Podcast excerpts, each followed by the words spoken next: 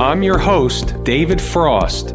This is my strategic forecast where you get common sense market analysis.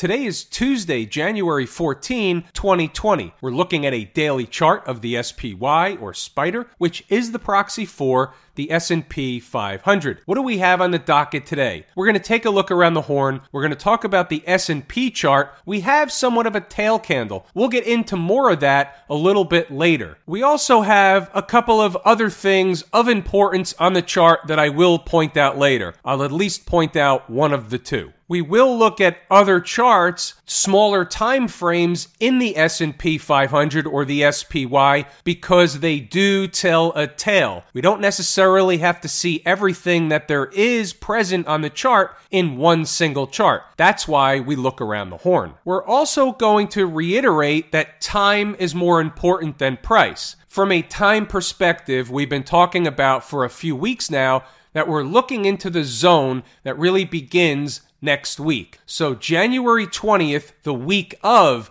January 20th, which is next week, and we do have off on Martin Luther King Day. So, next week is a four day trading week. Monday, the market is closed for MLK Day. There will be a resumption of trading Tuesday through Friday. Just so everybody's crystal clear, whether it's today or whether it's sometime next week, we're looking for a top. Let's start digging into a variety of different time frames. We'll start with the 240 minute chart.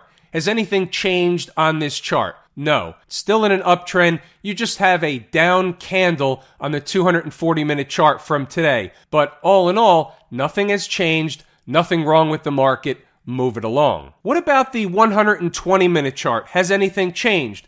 Well, it looks similar to the 240 we're above all the moving averages, so technically there's nothing wrong with this chart, but we can start to make a case that we saw a reversal candle, certainly on this 120 minute chart. We had volume, it was a reversal of the previous couple of candles, and it was on significantly more volume than the average volume on this 120 minute chart.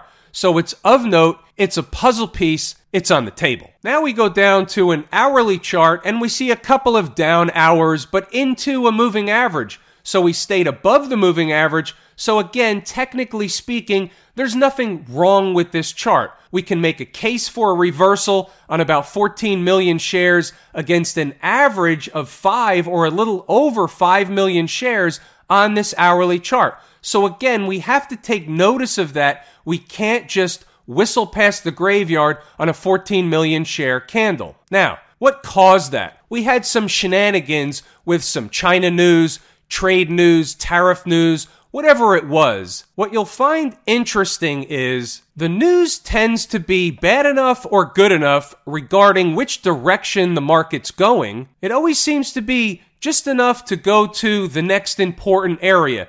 That's precisely what happened today. We were headed higher. The melt up was continuing. All of a sudden, a piece of news hits. The algorithms kick in, computerized trading, volume picks up in a significant way. The vacuum effect takes hold because since we have light volume, any significant increase in volume can certainly and does certainly move the market in a very short order bigger than a bread box. We've seen this before. We've talked about this many, many times. You should be expecting that from this point forward. We switch over to the S&P E-mini futures contract and we'll notice what the low of this candle was which was 3277. Inside the numbers members were discussing 3285 all day long right from the get-go. Above was bullish, below was bearish, and you can see what happened in the afternoon the market basically traded in and around 32.85, slightly above, slightly below, closing above for the day. We always want to take note of the first thing that jumps out at a chart at us. We have a pretty good down move and we have a bearish wedgish formation here. This will generally result in an ensuing move or a continuation move in the southern direction. And look what you have down here on this chart. You have a gap lo and behold, about 32.65. Not saying that all happens in one shot, just saying the first thing that jumps out at me when I look at a chart is what I'm conveying to you. What we did just then was analysis in real time. What's the flip side? The flip side is this high here at 32.89.75 call it 3290. You start closing, and this is a 15 minute chart, so we're speaking in terms of 15 minute candles. You start closing above that high, above 3290 on 15 minute closes, and what happens? They want to run to the breakdown candle high. It's the same thing that happens over and over and over again. It's not a guarantee, what it is, is using the 80 20 rule because that's what happens the majority of the time. Keeping the ball moving around the horn back to the 120 minute chart, want to make some additional comments. Under normal garden variety market conditions, when you see a chart like this and you see a candle like that, on volume, it's a reversal candle. The challenge is we're in an uptrend, we know all that stuff, but again, under normal garden variety market conditions, before we see another new high, they're going to pay a visit to the 20 period moving average and possibly below. Let me refresh your memory of what's below. We missed a gap by a few pennies. We know the story when that happens. That's generally bullish behavior in an uptrend. So the gap down below, it's missed by a few pennies. Here it is. 325.88 was the number. The low in this candle is 325.92. They miss the gap by four pennies, take off to the upside. They're coming back home. What happens next? Inside the numbers members will have the specifics and the particulars if the market is headed in that direction. About a short hop, we'll go over to inside the numbers. We'll take a look real quick at a scrolling view of the commentary. There's the pre market morning commentary. We'll take a look at stocks on the move in a moment. Let me scroll up and you can see the commentary throughout the trading day. You can pause and start or stop the video at your leisure. What I'm doing is giving you an opportunity to see what Inside the Numbers members see all day long. Regardless of whatever the market is doing, if it's whipping around, we'll talk about the whips. If it's not doing anything, there's nothing to discuss. If it's headed in one direction or another, we're going to note it. If there's a pivot or an intraday pivot, a morning pivot, if there's an important number that shows up right out of the gate or throughout the trading day, we're going to talk about it. If the market centers around an important number, we're going to understand what the story is. That's the purpose of being a tour guide for Inside the Numbers members as far as the commentary goes. You never know what you're going to get throughout the trading day. We're coming close to the end of the day, and this takes us right up into the later afternoon session. And there it is, into the end of the day. You can see what I said at the end of the day. As you're aware, we're looking for a top. I'm okay with being a little early. As long as traders have the full and complete understanding, it could be wrong. They can certainly bolt on another 30, 50 S&P handles on a spike with some more China news. Any kind of news can be an excuse to spike the market. That's what happens in these uptrends. Any excuse is essentially a good enough excuse. We're in the midst of a blow off top. Whether or not it's over, we don't know yet. We're going to do the best we can to identify it as early as possible. Stocks on the move. There were two stocks that hit their price targets today. We'll look at BSX and WFC. We'll always look at the good, the bad, and the ugly. We didn't have any ugly today. We had a couple of good trades. Neither of them were blockbuster trades, but a positive trade is money in the pocket. We'll take what we can get. You never know when the market's going to hand you that huge, enormous home run trade. This was a base hit. The first and second price targets were close by. We can average the two, and you can see in the middle what happens here. The market goes down to the second price, reverses, goes back above the first, and finishes out in a bullish formation at the end of the day. Net net, if you average the two entry prices into the end of the day, you get roughly a 50 cent hit. Could be worse. It's a base hit. We like base hits. You string enough of those together and you wind up in the Hall of Fame. Little bit of a different routine with Wells Fargo came right into the number in the beginning of the day, right out of the chute, had a nice little rocket ride quickly off the number and reverse back down. And you can see the importance of the number. And then you can see what happened. The longer it stays down near and around that number, the more likely it is that another destination was in mind. So we found support at the first number, never got to the second number, but began dripping away. So the second number could certainly come into view tomorrow. I don't know whether it will be on the board or not. The numbers were only good for today. But the little rocket ride up to about $50.74 was good for another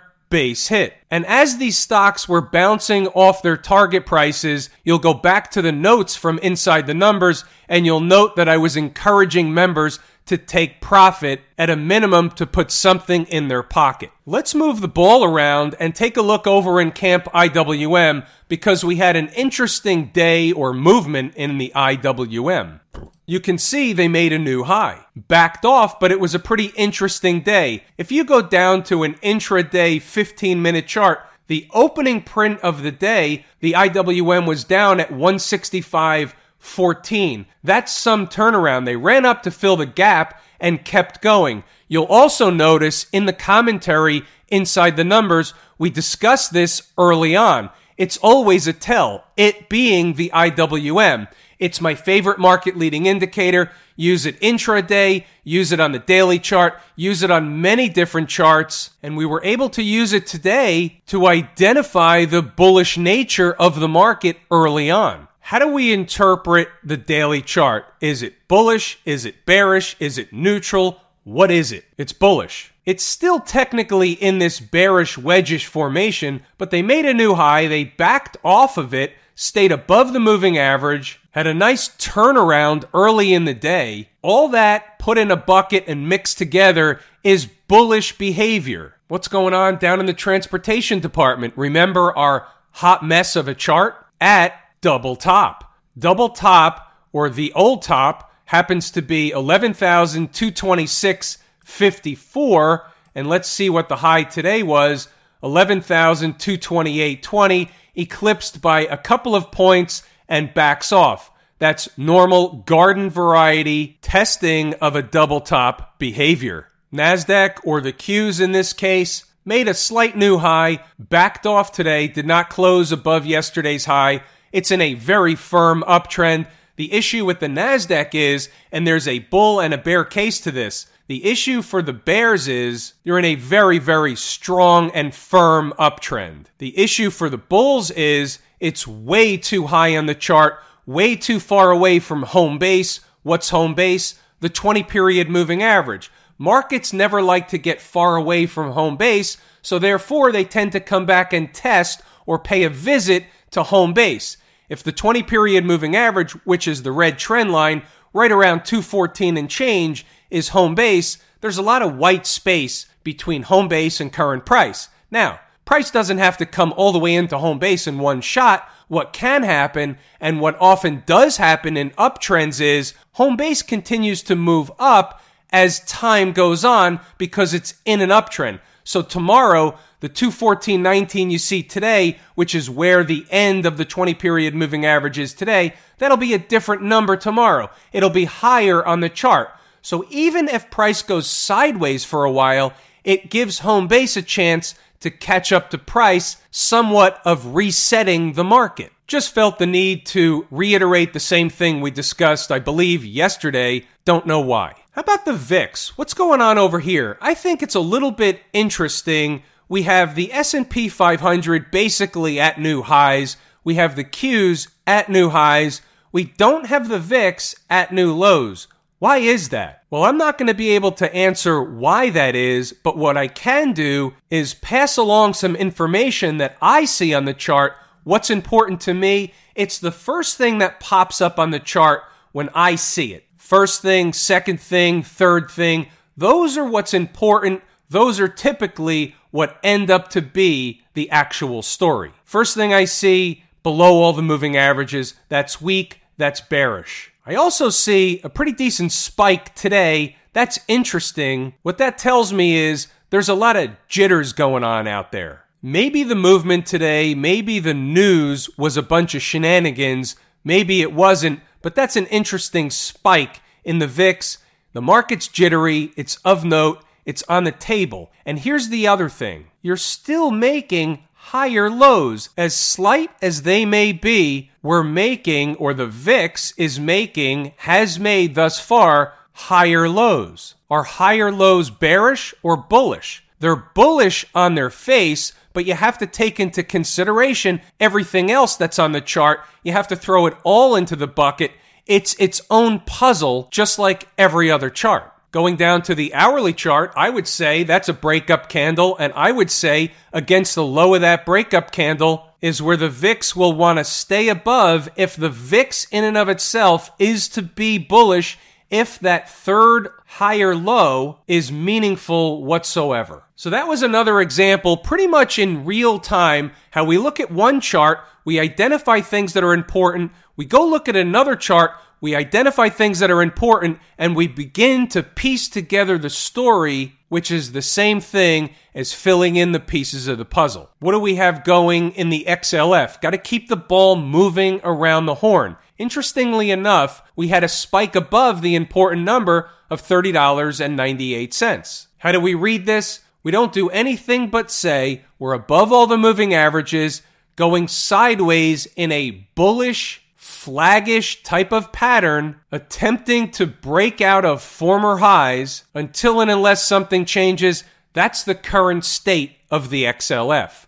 That's the umpire talking. How about the SMH, which is the proxy for the Philadelphia Semiconductor Index? Anything doing here? Maybe this is a tail slash doji candle, but the question is, is it meaningful? Remember, we're above all the moving averages. Technically speaking, there's nothing wrong with this chart. If in fact we're ever going to have a top in the market, and we will have a top, it's going to come with a surprise. Nobody's getting a postcard or a text message letting you know when the top is coming in. There'll be something out of left field. That's the way it always works. That's the way you should expect it to work this time and every other time following. And with that, folks, I'm going to tell you how much I appreciate each and every one of you. Without you, these videos are not possible. I will pull the ripcord here. It's everything I wanted to and intended to discuss, and all things considered, the SPY down 7 cents as I speak. That was a lot of information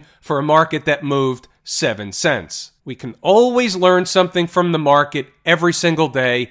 There are always takeaways.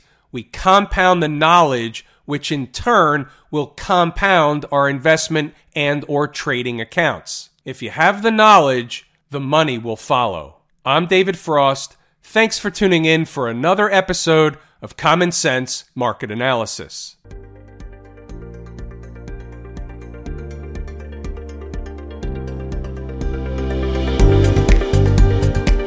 My Strategic Forecast is hosted by David Frost subscribe, rate, and review on your favorite podcast app, and please visit mystrategicforecast.com for more information. My Strategic Forecast is common sense market analysis.